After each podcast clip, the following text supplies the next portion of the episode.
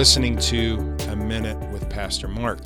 We are in Romans chapter 5 today, and Romans 5 has 21 verses. And I don't say this lightly, but literally every verse in this chapter is just power packed. So I'd love to go through every single verse and take a bunch of time, but when you have a podcast that's five to seven minutes, you can't do that. So let's go through some of the highlights in this particular chapter. Obviously, this this whole book is about salvation and how we can be made right with God. And listen to how he starts chapter 5. Therefore, having been justified by faith, we have peace with God through our Lord Jesus Christ. So because of what Jesus did for us, we're no longer the enemies of God.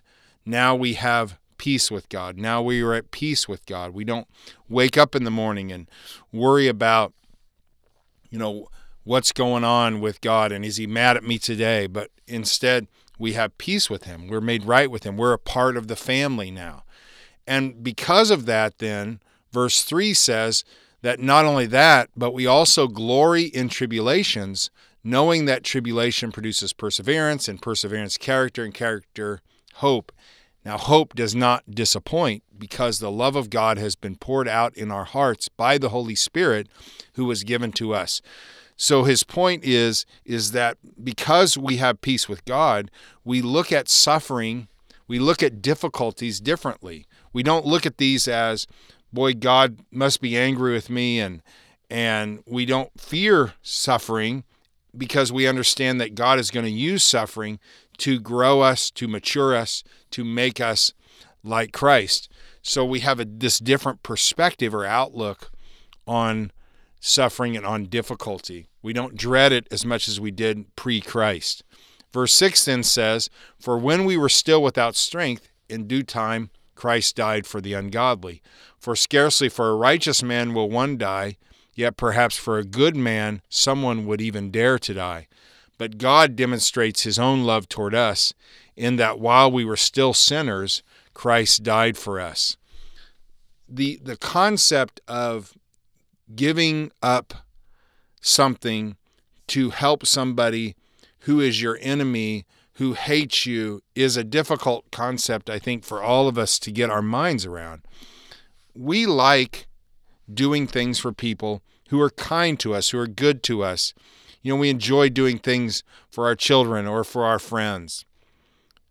Jesus demonstrated his love. He had such such a great amount of love that he gave himself even for the people that hated him, even for the people that nailed him to the cross. He was even on the cross he was praying, "Father, forgive them for they don't know what they're doing."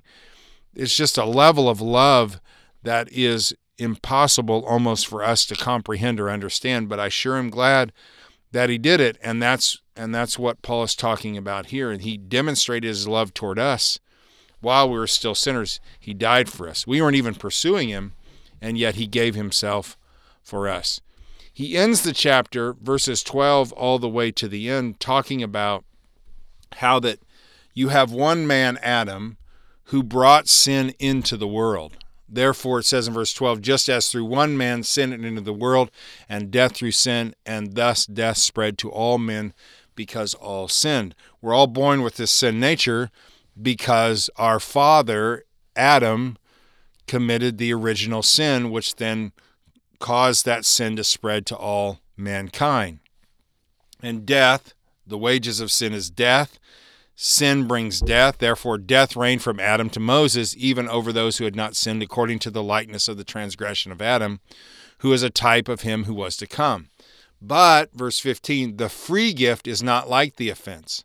For if by one man's offense many died, much more the grace of God and the gift by the grace of the one man Jesus Christ abounded to many. So he says in verse 17, For if by one man's offense death reigned through the one, much more those who receive abundance of grace and of the gift of righteousness will reign in life through the one, Jesus Christ. Verse 18, Therefore, as through one man's offense judgment came to all, resulting in condemnation, even through one man's righteous act, the free gift came to all men, resulting in justification of life.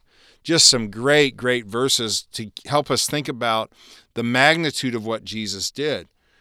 So there's great magnitude in what Adam did. He sinned threw the whole humankind into sin.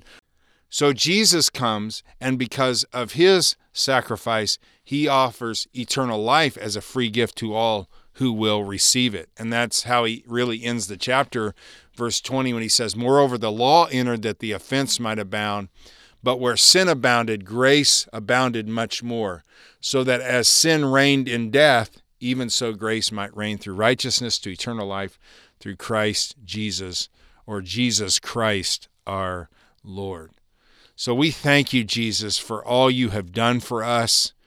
We thank you that we now have peace with God because of you, Jesus. We thank you that our suffering is a positive thing and that helps grow our character.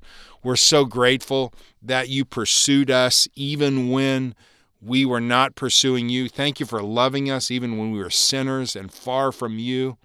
And thank you most of all that your one act of sacrifice offers the free gift of eternal life to all who will receive it. We're so blessed because of you. If nothing good happens to me besides you, then I am blessed indeed. And I pray that the people who are listening to this would see that and feel that too, knowing that we are blessed to have a relationship with you and be in your family. So thank you, Jesus, for saving us. Help us to live for you today, we pray. In your name, amen. You guys have a great Monday. I will talk to you tomorrow.